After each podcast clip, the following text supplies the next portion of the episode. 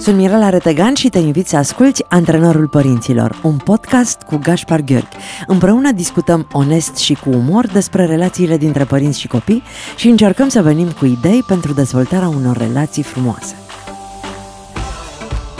Bună ziua părinți, bună ziua copii, sunt Mirela Retegan și alături de Gáspár György vă invit la o nouă ediție Antrenorul Părinților. Bună dimineața! Bună dimineața Mirela, ce bucurie să fim din nou împreună! How do you do? Oh, yeah. Energia mea pozitivă crește de fiecare dată când ne vedem. Atențiune, atențiune! Începând de duminica trecută, în fiecare ediție vom atrage atenția celor care ne ascultă. Zâmbiți ca să nu păreți nefericiți. Da, indiferent unde vă aflați, în trafic, în mașină, desenați-vă un zâmbet, pentru că s-ar putea ca eu sau Gáspár să fim pe banda cealaltă și să vă vedem. Da. Foarte mulți mi-au spus să știi că am devenit atent în mașină și mă gândesc cine mă vede și când mă cer cu nevastă mea zic zâmbește, te rog frumos, ca să nu-și dea seama că poate ne văd Mirela și Gáspár. Zâmbește și oglindește, draga mea. Spune că are sens tot ceea ce auzi de la mine. Cred că hai să facem o pastilă, să o dăm pe radio din când în când, zâmbiți ca să nu păreți nefericiți, știi? Da. Eu cred că ar atrage atenția. Și eu cred că, dincolo de faptul că ar avea de câștigat relațiile noastre, cred că și sănătatea noastră fizică ar avea mult de câștigat. Gáspár, așa. Eu nu trăiesc ce n-au trăit părinții mei.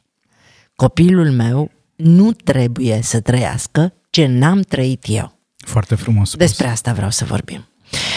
Părinții mei au visat ca eu să mă mărit cu un preot, să fiu profesoară, să ajung într-o parohie unde preotul acela va avea automat și o casă parohială și oamenii din parohie vor avea grijă ca eu să am o viață ușoară. Așa au înțeles ei că ar fi drăguț să-mi aranjeze viitor. Am o prietenă foarte bună care a primit de la părinții ei un apartament ca să se mărite și să locuiască în apartamentul ei, să nu stea ea în casa nimănui, să depindă de cineva. Altei fete din jurul meu, părinții i-au căutat parteneri care să aibă propria lor locuință, ca ea să poată să plece de acasă și să nu locuiască împreună cu ei, care mai aveau încă... Proiectăm tot felul de lucruri asupra copiilor noștri și au făcut tot felul de proiecții asupra noastră părinții. Asta vreau să discutăm. În ce măsură proiecțiile părinților ne influențează viața? În mare măsură. Și e vorba de proiecțiile conștiente, cele care sunt verbalizate, cele care sunt transmise în maniera asta, dar sunt și acele proiecții despre care părinții nu vorbesc și cu care copiii se identifică. Și ce ne arată psihologia dezvoltării, ce ne arată studiile de specialitate, e că în momentul în care eu proiectez asupra copilului meu ceva și îi transmit care este drumul pe care ar trebui să meargă, aproape de fiecare dată copilul, dintr-o loialitate a lui, va urma acel drum, însă se va sacrifica pe sine, va alege fericirea părinților în loc să-și aleagă propria fericire. De aceea ajungem la vârsta adultă și nu ne găsim locul, sensul, suntem nefericiți, ne distrugem relațiile, pentru că efectiv cărăm această povară foarte, foarte mare în spate și nici măcar nu o conștientizăm. Nu realizăm că de fapt durerea și dificultatea noastră se trage din faptul că nu mergem pe propriul drum, din faptul că părinții sub o formă sau alta ne-au condiționat, ne-au obligat, ne-au manipulat, ne-au dirijat să devenim altcineva decât am fi ales noi să fim. Au avut vreo proiecție în ce te privește? Cu siguranță, da, și-au dorit foarte tare, cel puțin unii dintre adulții din familia mea, să devin medic, motiv pentru care am și studiat la un liceu de chimie-biologie. Și abia în clasa 12-a am reușit să-mi adun curajul și să povestesc cu ai mei, să le spun că nu prea văd un viitor. De ce își doreau un medic? Pentru că exact așa cum ai tăi au proiectat că o preoteasă e o femeie fericită, probabil că și ai mei și-au imaginat și-ar o viață ușoară, nu neapărat fericită, dar o viață ușoară, care o casă parohială, preotul are un serviciu sigur, da, nu rămâne fără bani și foarte mulți oameni în jur care să susțină și să ajute familia. Cred că ceva de genul a fost și în imaginația lor mei și-au imaginat că un medic e binevenit la Casa Omului, e un personaj important în comunitate, câștigă destul de bine, are o forță, are o putere, însă nu s-au întrebat dacă eu mi-aș dori asta. Dacă și apoi mai e ceva, Gáspár. Așa. Păi dacă ai nevoie, ai doctorul tău. Exact. Și știe apropo pe de toți faptul doctorii. Că prinde bine în apropiere un medic. Da. Și știe pe toți doctorii. Da. Da, dar știi că până la urmă tu cam asta ai făcut? Că de fapt... Nu e o diferență mare între psihologie și medicină, așa e.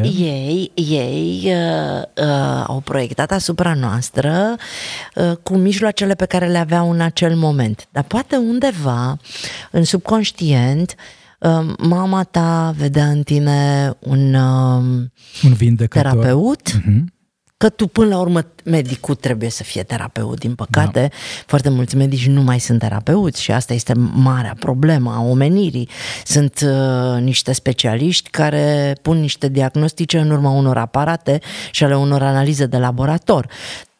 Prima condiție a unui medic ar fi să se așeze lângă pacient și să rezoneze cu el, să-l simtă mai mult decât să citească niște rezultate ale unor aparate. Te duci la medic și foarte mulți medici te trimit să faci analizele alea, tomograful ăla, ecografia aia, ai venit cu hârtiile, se uită la rezultate și zic, ăsta e diagnosticul. Și de foarte multe ori habar n-are, nici nu se uită la tine, exact, nici nu te privește, nu te vede, te... Ori tu faci terapie pentru că tu te așezi, îl vezi pe omul care vine, oamenii care vin la tine sunt bolnavi. Oamenii care vin la tine sunt bolnavi de suflet. Sunt în suferința, și îndrăznea spune. Da, bine, nici mie nu-mi place expresia, bravo. Au sufletul rănit și vin să vindece această rană și au nevoie de terapeut. Deci undeva proiecția lor, până la urmă, ai mei n-au greșit foarte tare, că sunt în zona în care ei și-au dorit. În jurul meu e o comunitate care mă susține, care mă ajută în ceea ce fac, dar cred că n-au știut cum să formuleze foarte bine sau rezumat. Și poate, acum că spui, nu m-am gândit la asta niciodată, dar acum că spui, s-ar putea ca noi să fi fost... Știi că noi ne-am tot plâns aici la radio despre cât de greu ne-a fost în copilărie, sau eu cel puțin. Acum ascultându-te, îmi dau seama că poate am fost totuși și printre acei norocoși care s-au potrivit cu proiecțiile părinților. Eu nu cred că e o întâmplare. Eu cred că părinții noștri de acolo, eu cred în niște programări și părinții noștri știau, care și de-aia i-am și ales pe acești părinți, pentru că puteau să ne susțină în ceea ce ne doream noi. Da? E fix ca și când un părinte își dorește pentru copilul lui să devină bucătar, pentru că nu o să moară niciodată de foame și îl aș deschide cel mai tare restaurant din lume sau devine Jamie Oliver și îl cunoaște o lume întreagă despre această pasiune, știi? Părintele simte undeva acolo în sufletul lui, un părinte simte care e potențialul copilului și de fapt ce i s-ar potrivi lui. Simte sau are această informație? Tu poți să mă contrazici dacă... Are sens, n-aș putea spune nimic mai inteligent sau nici nu știu cu ce să completez tot ceea ce spui, pentru că te descurci atât de bine. Deci cum fac eu să învăț de la tine când conștientizez că n-am ceva mai inteligent de spus decât ăla din fața mea, să tac? Eu mă simt obligată să zic ceva. Poți să oglindești de fiecare dată. Și ca mamă mă simt obligată, chiar dacă am foarte multe momente în care îmi dau seama că n-am nimic mai inteligent de spus decât a spus copilul meu, dar parcă nu-mi vine să tac. Poți să oglindești. Cum adică să oglindesc? Aude de la tine, Mirela, că... Și continui cu tot ce am auzit. Doamne, Gáspár, deci de câți ani facem noi emisiunea asta? Cel puțin 2 și jumătate. 2 și jumătate față în față, și încă vreo... Exact, 3, varianta veche. Varianta veche. Eu am senzația că tot în punctul ăla sunt. în care simt nevoia să spun ceva inteligent. Cum facem ca propriile alegeri, că la noi a fost o întâmplare fericită, ne-am dus pe drumurile pe care cumva le-au deschis părinții noștri, chiar dacă nu știau că sunt niște autostrăzi, ei au crezut că sunt niște potecuțe, dar cum facem, cum fac cei care ne ascultă, să facem alegerile pe care ni le dorim, fără să stricăm relația cu părinții noștri? Ce le spun des părinților e să devină ei adulții care și-ar dori să devină copiii lor. Nu înțeleg. Îndrăznește, permiteți, dă-ți voie, Mirela, să fii femeia care ți-ai dori să fie Maia la un moment dat. Foarte tare, știi că fac asta și lucrez la asta? Pentru că mi-am dat seama că eu am pus deoparte femeia Mirela și eu nu i-am oferit cel mai bun exemplu fetei mele din acest punct de vedere și mi-am dat seama că eu trebuie să mă concentrez pe mine, exact, ca eu să fiu un model pentru ea. Deci să faci asta inclusiv din punct de vedere profesional? Sigur. Oamenii au interese diferite, visuri diferite, speranțe diferite și e nevoie doar să ne dăm voie să mergem pe acel drum, pentru că copilul va învăța foarte multe lucruri de la noi. Iar dacă noi mergem pe drumul pe care sufletul nostru își dorește să mergem, nu o să mai punem acea presiune pe umerii copiilor noștri, din contră, le vom vedea potențialul și vom încuraja să evolueze, să se dezvolte exact în domeniu care lor le place cel mai tare. Asta dacă sunt părintele, da? Eu, mama Maiei, înțeleg, pentru că m-am întâlnit cu tine și pentru că sunt deschisă și pentru că îmi doresc, că trebuie să mă concentrez pe mine, să devin adultul care aș vrea să fie copilul meu, exact, sau măcar cu care să se însoțească la drum copilul meu. Și atunci, dacă nu-mi place cariera, dacă nu-mi place jobul pe care l-am, să fac schimbări, să fac ceva ce să-mi placă foarte tare și să fiu un model bun, mă duc la serviciu cu plăcere, mi-e drag, copilul nu aude că jobul meu este calvarul vieții mele. Dacă nu-mi place cum arăt, iar să-mi dau voie să fac schimbări. Mă apuc de treabă. Sigur, dacă vreau să slăbesc, dacă vreau să schimb ceva la mine, sau dacă vreau să studiez ceva nou. Atât de des îi auzim pe părinți spunând că vor să se înscrie la facultate chiar dacă au 40, 45, 50 de ani și e minunat. E un alt exemplu extraordinar. Acei părinți care îndrăznesc să studieze nu mai pun atât de multă presiune pe umerii copiilor lor atunci când ajung la școală. Pentru că își amintesc și pentru că le oferă copiilor un model foarte frumos, apropo de am de făcut referate, am de... Și copiii își doresc să facă împreună cu ei. Exact. Dacă sunt nemulțumită de relația pe care o am. Și acolo pot alege să fac o serie de schimbări, pot să merg la terapie, pot să particip la tot felul de workshop-uri, dar să-i arăt copilului că fac ceva. Exact. Că stau să mă complac că și nu mă victimizez, plâng. Da, e foarte, foarte important. Bun, asta dacă sunt mama Maiei, dar dacă sunt copilul mamei mele, care nici nu vrea să audă, și dacă mama vrea ca eu să mă fac asistentă medicală, și eu trebuie să mă duc neapărat să dau la liceul sanitar și să fac asta pentru că așa înțelege mama că este bine pentru mine, deși eu îmi doresc să fiu profesoară de geografie, cum fac să aleg să fiu profesoară de geografie sau actriță împotriva a ceea ce își dorește mama pentru mine? Cred că depinde, fără să strig relația cu ea. Cred că depinde foarte mult de vârsta pe care o are copilul. Or, hai să vorbim pentru adolescenți. Un adolescent de ce vârstă? Care e la liceu, e clasa încă în școală, în clasa 8-a, care vrea să se ducă spre un liceu sau care e între a 12-a și vrea să se ducă spre o facultate și părinții vor în altă parte. Nu știu dacă putem face asta, Mirela, fără să îi supărăm. Exact. Fără să producem niște valuri în relația cu părintele. Cred însă că e mult mai înțelept să ne găsim curajul de a le spune părinților noștri că apreciem tot efortul pe care îl depun și toate bunele intenții ca noi să ajungem oameni de succes, că da, ne-am străduit probabil să învățăm mai mult la o materie, dar dacă vedem că efectiv acea materie nu rezonează cu sinele nostru, cu esența noastră, cu mintea noastră, atunci cred că e important să îi ajutăm pe părinți să conștientizeze că poate un alt vis ni s-ar potrivi mai bine. Și aici fiecare dintre noi are dreptul, are libertatea de a purta o astfel de conversație cu părintele, care nu înseamnă doar un moment de conversație. Îți spuneam că ai mei și-au dorit foarte tare să merg spre medicină și undeva în clasa 12-a mi-am adunat curajul de a sta de vorbă cu mama și de a-i spune: mama, chimia nu e pentru mine și cred că nu sunt șanse ca eu să intru la facultatea de medicină și efectiv nu simt că aș fi fericit să fac asta.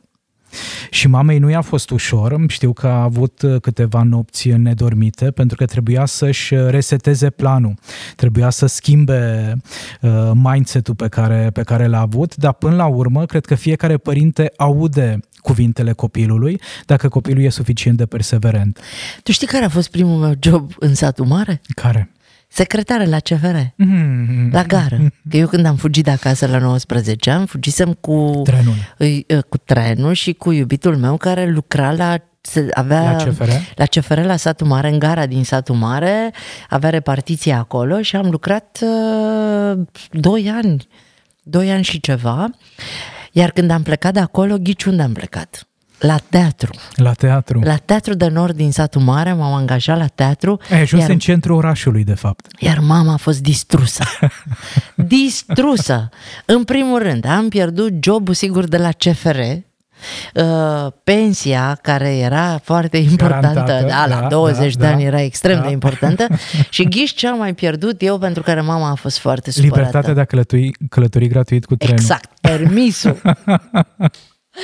Doamne, deci nu vrei să știi ce discuție am avut cu ea, cât de tare s-a supărat, cât de n-a înțeles de ce l-aș... Știi cum ziceau? Ai un serviciu sigur, ai un serviciu sigur, toate fetele vor să fie secretare și tu te duci în aceea la teatru, ce serviciu e ăsta la teatru? Da. După care am pierdut și jobul de la teatru. Și la teatru ce ai făcut? La teatru am fost angajat actor, corp ansamblu, m-am dus și am și jucat în câteva spectacole și am rămas fără job. După un an de zile mi-au desfăcut contractul ilegal, directorul de atunci, și am câștigat în instanță pe carnetul de șomer și am fost șomeră vreo jumătate de an și după aceea ai ajuns la radio. Deci, Gáspár, încearcă să-ți imaginezi cam cum a fost mama când eu îmi las jobul sigur de la CFR, da? Mă duc la teatru, care era ceva extrem de neserios în anii 90, rămân și fără jobul ăsta și ajung șomeră. Deci după ce că am fugit de acasă, am mai ajuns și șomer. Deci am fost singura din familia noastră care a făcut toate aceste prostii. Pe vremea aceea așa erau considerate. Și am ajuns la radio după vreun an și ceva. Am ajuns la radio după vreun an și ceva în care am muncit fără să câștig niciun ban. Pur și simplu a fost un exercițiu acolo. Dar eu am simțit cumva că toate schimbările astea mă vor conduce spre ceea ce vreau eu să fac. Da. Dar a fost o luptă foarte grea cu mama, care era o căpităneasă și nu înțelegea de ce eu nu mă supun. Ba mai mult, tot ce se întâmpla confirma faptul că mama are dreptate. Asta situație. E o luptă viața. Și e un exemplu foarte frumos acesta pe care tu l-ai adus în discuție și anume, chiar dacă nu avem certitudini, chiar dacă nu avem garanții, să îndrăznim să luptăm pentru visurile noastre, pentru planurile noastre, pentru că sunt fer convins că dincolo de momentele de durere, ai și învățat extrem de multe din experiența CFR, din experiența teatrului și a fost nevoie probabil de tot acest zbucium pentru a ajunge la versiunea ta din prezent. Eu am fost foarte norocoasă pentru că de la 19 la 24 de ani am trecut dintr-un eșec în altul, deci n-am ratat nimic. tot ce se putea numi eșec în relație, eșec în familie, eșec în facultate, am pierdut facultatea, eșec în job, eșec după eșec, după eșec, după eșec, eșec care confirma temerile mamei mele, dar pe mine mă făcea să simt și mai puternic că sunt pe calea mea și că asta e ceea ce trebuie să fac. Da. Știi ce am înțeles eu, Gáspár, după ce mi-am pierdut jobul, mi-am pierdut familia, mi-am pierdut casa, mi-am pierdut prietenii, am pierdut tot, mi-am dat seama din toate eșecurile cât sunt de puternică. Am realizat, oi, dacă am trecut prin toate astea, e clar că sunt foarte puține lucruri care mă mai pot pune la pământ. Drept urmare, mi-au crescut niște aripi. N-a trebuit să-mi sufle nimeni în ele, mi le-am crescut eu singură și am reușit să mă ridic deasupra tuturor fricilor și să îndrăznesc. Că ce putea să mi se întâmple? Să cad și să mă lovesc din nou. Ce frumos, Mirela, că toate aceste pierderi de fapt te-au ajutat să te câștigi pe tine. Da. Să te descoperi pe tine, da. Să am pierdut ajutorul părinților, am pierdut ajutorul soțului, am pierdut ajutorul societății, am pierdut toate punctele pe care ne credem că ne sprijinim, da. Și mi-am crescut singură aripile cu care eu am putut să mă ridic deasupra tuturor.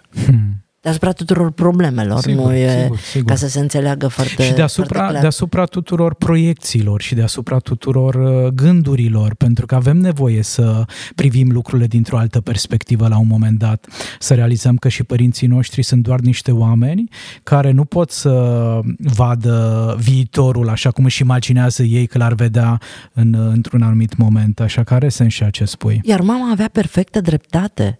Pentru că, într-adevăr, să pierd jobul de la CFR mi-a adus niște consecințe imediate foarte grave. Să mă duc la teatru, mi-am asumat niște riscuri, să pierd jobul de la teatru, am făcut foame la propriu. Prietena mea, Monica Muntanu, care trăiește acum la Sibiu, fura zacuscă de la mama ei ca să am ce să mănânc, și cu Victor Constantinovici, când am câștigat primii pufuleți prezentând un spectacol pentru copii, ne-am simțit bogați. Dar undeva în ființa mea am simțit că împotriva tuturor fricilor celorlalți, eu trebuie să am încredere în ceea ce simt că pot să fac cu viața mea. Și că pot să fiu mai mult decât o secretară de la CFR, că pot să fiu mai mult decât un actor corp ansamblu de la Teatru de Nord sau decât un reporter care aleargă de dimineața până seara după câte o știre. Am știut că sunt doar pași pe care îi fac pentru ceea ce eu pot să devin la un moment dat. Ascultându-te, mi-aduc aminte de Paulo Coelho și de cartea Alchimistul. Alchimistul, da. În care el prezintă atât de frumos faptul că atunci când avem o dorință și e într-adevăr dorința sufletului nostru, întregul univers va conspira în favoarea noastră pentru a transforma acea dorință în realitate. Și cred că uneori universul ne scoate tot felul de provocări în cale pentru a se asigura că dorința noastră este mare și puternică, că acela este visul. Dacă noi ne abatem de la drum, s-ar putea ca acela să nu fie visul. Știi ce mai... Dacă noi suntem perseverenți... Exact. Dacă nu renunțăm... Exact. Eu îi zic misiune și îi zic harul lui Dumnezeu. Da. Înseamnă că acolo a pus Dumnezeu harul și ține-te de filonul ăla pe care l-ai găsit. Știi ce am mai descoperit cu această ocazie? Că sunt mai curajoasă decât părinții mei? Are sens. Că sunt mai puternică decât mama și decât tata la un loc? Și vreau să te întreb, când pierd părinții respectul copiilor? Care e acel moment în care părinții pierd respectul copiilor? Îl recâștigă la un moment dat. Cred că sunt diferite momente. Îl pierd atunci când nu văd durerea copilului. Dacă eu, de exemplu, am un copilaș de vârstă preșcolară care vine acasă de la grădiniță supărat pentru că a avut o experiență negativă cu un coleg, și dacă eu minimalizez disconfortul copilașului și nu îl ajut să proceseze acea încărcătură emoțională, să-l iau în brațe, să-i spun că e în regulă, cu toții avem și momente mai dificile, cu toții ne dăm seama că uneori prietenii s-ar putea să aibă o purtare care să nu fie neapărat pe placul nostru. Deci atunci când copilul este nevoit să-și ducă singur durerea și suferința, e un moment în care eu ca părinte pierd respectul copilului. După aceea, atunci când îmi impun punctul de vedere și vreau să domin copilul, vreau să-l controlez, atunci când nu văd nevoile copilului, dorințele copilului, atunci e un alt moment în care eu, în calitate de părinte, câștig ceva și pierd ceva foarte, foarte important. Respect. Exact. Câștig iluzia faptului că îi spun celuilalt ce să facă și îl controlez și pierd, de fapt, respectul care ar fi ingredientul principal, apropo, de relația părinte-copil pe termen lung. Poate că mai pierd încrederea și respectul copilului atunci când nu îi permit să greșească, atunci când nu-i dau voie să aibă propriile momente de eșec, atunci când vreau să îl protejez de fiecare dată de orice, pentru că îi transmit că el e slab. Părinții, de fapt, au intenții foarte bune, dar mesajul care ajunge la copil e că tu ești slab, tu nu te descurci. Uite cât de mult ai învățat tu din acel șirag de eșecuri pe care le-ai trăit în perioada 19-20 și ceva de ani. Doamne, dar ce greu a fost pentru ei mei. Cred. Pentru că erau spectatori la toate pierderile și la toate momentele dificile din viața mea. Și cred că ăsta e secretul, Mirela. Mai ales atunci când copiii cresc, să fim niște spectatori empatici și să le transmitem copiilor că avem încredere în faptul că ei se vor reinventa și că am trecut și noi pe acolo. Pentru că fiecare dintre noi... Pe mine mă ajută enorm tot ceea ce am trăit eu în această perioadă, să fiu o mamă înțelegătoare pentru Maia, ba mai mult, nu doar să fiu un spectator, ci chiar să-i spun, stai liniștită, se poate și mai rău, adună-te, ia tot ce e mai bun din povestea asta și du-te mai departe, o să mai vină o lovitură, o să mai vină o cădere, nu te teme, sigur. Asta te duc până la urmă. Și atunci când copilul primește mesajul că toate acestea sunt normale, va reuși să se reinventeze. Atunci când îi transmitem că nu e în regulă, că nu e ok, că nu ai voie să greșești, că dacă m-ai fi ascultat pe mine nu ai fi ajuns aici, atunci îi transmitem că nu e în regulă așa cum e el, că nu ar trebui să aibă dificultăți, că nu ar trebui să aibă probleme. Mi-a spus Maia ceva extrem de frumos, mi-a zis: mama, știu astăzi despre tine că oricât de gravă sau de dureroasă ar fi o rană, că e de suflet sau că e fizică, nimeni nu mi-o pansează mai bine decât mi-o pansezi tu. Păi ce-ți dorești mai mult ca și părinte decât să ajungi în acel punct în care copilul să știe că ești un terapeut pentru el și nu o travă, că ești apa vie pe care poate să o bea și nu cianura care îl seacă de putere și mai tare. Dacă îmi dai voie, Mirela, mi-aduc aminte cât de frumos a vorbit Maia la lansarea cărții, dincolo de parenting și teorii, cât de emoționat a fost să poată să exprime în public tot ceea ce simte față de tine și tot ceea ce a primit din relația cu tine. Și ce am apreciat cel mai tare a fost că nu te-a idolatrizat, nu te-a prezentat ca pe o zeiță, ci mai degrabă ca pe o mamă adevărată care învață, care crește, care se dezvoltă, care are momente de strălucire, care are momente dificile și s-a văzut toată această energie acolo între voi. A fost minunat. Iar Maia a început cu replica celebră: îți mulțumesc, Gáspár, pentru că de când ai apărut tu în viața noastră, relația mea cu mama este mult mai bună. Ce să zic? De aici încolo putea să spună orice.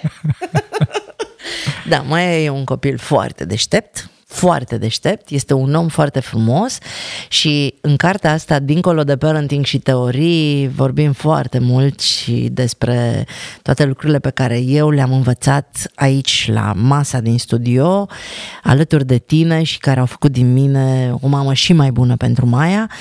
Și aș vrea în acest moment, cine dorește, să intre pe pagina de Facebook Antrenorul Părinților și să răspundă la întrebarea: când te-ai supărat cel mai rău pe părinții tăi? Răspunde la întrebarea asta și poți să câștigi două cărți. Una de la mine, dincolo de parenting și teorii, și una de la Gáspár, mai bun decât părinții tăi. Bun! De Janet Voitiț. Bun! Când te-ai supărat cel mai rău pe ei tăi? Au fost multe momente în care erau însupărate pe care să și acum în capul nostru exact, cu atât mai mult cu cât știu, Mirela, că în fiecare duminică mama ne ascultă la radio și după emisiune îmi scrie sau mă sună. Dacă a ieșit bine emisiunea, mă sună. Dacă am spus prea multe lucruri despre familie, îmi scrie, doar că să nu uit să păstrez și intimitatea sau să respect intimitatea familiei.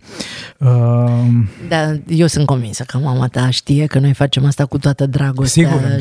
Și eu mă bucur foarte tare că noi avem niște mame foarte deștepte care înțeleg foarte clar că noi, dacă n-am fi onești aici, n-am putea să transmitem cu adevărat ceea ce oamenii au nevoie să audă și că noi folosim toată experiența pe care am trăit-o cu mamele noastre și cu familia noastră ca să le dăm oamenilor încredere că și să normalizăm că se întâmplă aceleași lucruri în toate familiile. Exact, că suntem în aceeași oală mare cu toții. Da. Cu toții ne aflăm într-un proces de învățare. Deci când alege. Ce mi-a venit în minte a fost, o să vorbesc despre mama întâi. Exact. Mi-a fost de fiecare dată greu și mă supăram atunci când mama uita că soțul ei e tatăl meu și vorbea despre soțul ei ca și cum nu ar fi tatăl meu. Mm-hmm. Și spunea tot ce îi trecea prin cap. Exact. Momentele în care îl eticheta, momentele în care îl judeca, momentele în care îl critica. Și atunci era greu pentru mine. Și de ce? Pentru că empatizam pe de o parte cu durerea mamei, pe de altă parte simțeam că fiecare cuvânt e ca o palmă pentru sufletul meu, pentru că în sufletul meu exista și tata pe care îl iubeam, în care aveam mare, mare încredere. Acesta a fost un moment sau a fost o constelație de momente în care mă supăra mama. Și tata? Îți amintești ceva?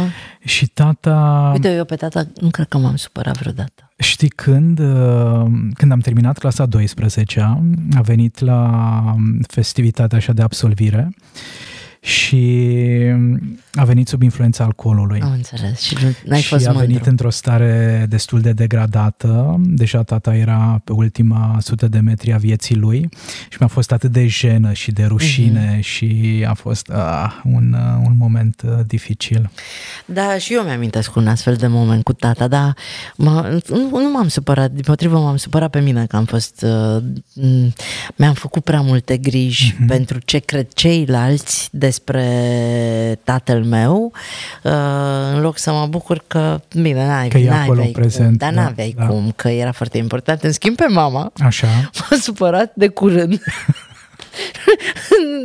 Acum vreo 2 ani, da, acum 2 ani, în pandemie, mama a descoperit Facebook-ul și nu înțelege că pentru mine Facebook-ul este parte din job-ul meu, nu este divertisment, nu e bârfa de la coada la care nu mai stau românii și stau pe Facebook și bârfesc. Nu e ca și cum ai sta pe băncuță în fața casei și ai povesti cu vecinele. Și atunci se apuca mama la câte o postare de-a mea să scrie și nici nu vede, nici nu știe foarte bine să scrie. Și eu am tot rugat-o: mama, te rog frumos, nu mai comenta, nu te mai băga în seamă, că nu-i cazul, că nu e divertisment, asta chiar e o chestie serioasă. Și share-uia pe pagina ei tot felul de prostii ale unor oameni care vorbeau urât despre alți oameni, politicieni. Mama e o luptătoare și susține foarte tare ideile ei. Și nu mai știu, era o postare foarte urâtă la adresa unei femei politician cu injurii și mama șeruise această postare și niște comentarii, ceva foarte, foarte urât. Și i-am spus: mama, de ce faci asta? Și femeia aia e copilul cuiva. Până într-o zi în care nu mai știu ce am făcut eu și a apărut la o postare de-a mea, niște comentarii foarte urâte, cineva cu măștile, era perioada aia, și au scris despre mine niște mizerii, și am trimis mamei și am zis: îți place? Ia uite, Doamne, cum să spun așa ceva despre tine? Și am făcut-o să înțeleagă că nu avem voie să vorbim de rău și nu avem voie să mai punem o cărămidă la construcțiile astea urâte. Dimpotrivă, să stăm deoparte. A înțeles? Și acum pune doar emoticoane, nu mai comentează, șeruiește doar cu Arsenie Boca și cu flori și rețete și gata, nu se mai bagă în politică. Și m-am mai supărat pe ea foarte tare de curând. A venit la mine în vizită, eu locuind la casă, într-o curte foarte frumoasă, cu mulți vecini pe lângă, și a pus niște sfori în curte și a întins toți chiloții în curte să se usuce, că e soare afară și mi-a zis: mică, noi nu întindem hainele în curte, că avem uscătorul și... Lasă tu, copilă, că nu știe, mă, dar știu eu mai bine. Am intrat, am deschis ușa și am văzut... Ți-ai văzut lenjeria intimă. Da, toți chiloții i-am văzut în curte. Deci mi-au țâșnit lacrimile. Știi de ce? Pentru că m-am dus înapoi în copilăria mea, în care mama făcea numai ce voia ea. Nu ținea cont absolut deloc de ceea ce îmi doream eu. Că nu era despre chiloții întinși în curte, ci despre... Iar îmi subminez... intruziune, nu? Da. Și despre desconsiderare. Despre faptul că nu-ți pasă deloc ce-mi doresc eu și nu ai grijă de ceea ce-mi doresc eu. Și iar ne ducea la copilul interior, mama, liga ei de Cristinuța și de Gașpăruț. Gáspár... Iar e gata emisiunea. A fost o plăcere. Doamne, dar ce bucurie! Eu mă duc la Ploiești și la Brașov săptămâna viitoare. Mai avem Oradea, abia aștept, și Clujul. Ce frumos! Avem spectacole la Cluj și la Oradea și la Timișoara închidem turneul de data asta. Ajungem și în Londra și în Dublin. N-am mai fost de 3 ani. Wow. La Londra, de dinainte de pandemie, și abia aștept să ne întâlnim cu toți românii de acolo. Vreau să îi invit în continuare pe părinți să comande cartea Dincolo de Parenting și teorii, provocările părintelui de astăzi, și să-i trimitem la tine pe pagina de psihologie să se scrie la cursuri, că încă se mai poate? Da, exact. În timp ce te ascultam, mi-am dat seama că tu călătorești atât de frumos prin țară și eu voi călători în weekendurile care urmează prin poveștile de viață ale oamenilor care vor veni la cursurile noastre pentru a deveni psihoterapeuți de familie, și toți cei care vor să afle mai multe sunt invitați pe pagina de psihologie.ro. Să știi că în fiecare oraș în care ajung las o carte pe o bancă și o dedicație pentru cel care urmează să o găsească. Până săptămâna viitoare îți doresc o toamnă minunată, când o să privești frunzele și o să te bucuri de soarele ăsta blând, să-ți amintești de mine și te las pe tine să închizi emisiunea transmițându-le oamenilor care ne ascultă cele mai importante urări pentru o zi excelentă și o săptămână minunată. Uite ce mi-a venit în minte legat de subiectul acestei ediții, e că fiecare copil are dreptul să fie mândru de părinții lui. Și să ne dăm voie în această săptămână și în toate celelalte săptămâni să ne implicăm în comportamente care să-i facă mândri pe copiii noștri, pentru că deseori le spunem copiilor: implică-te în comportamente care să ne facă mândri pe noi părinții, dar putem face lucrurile și în oglindă.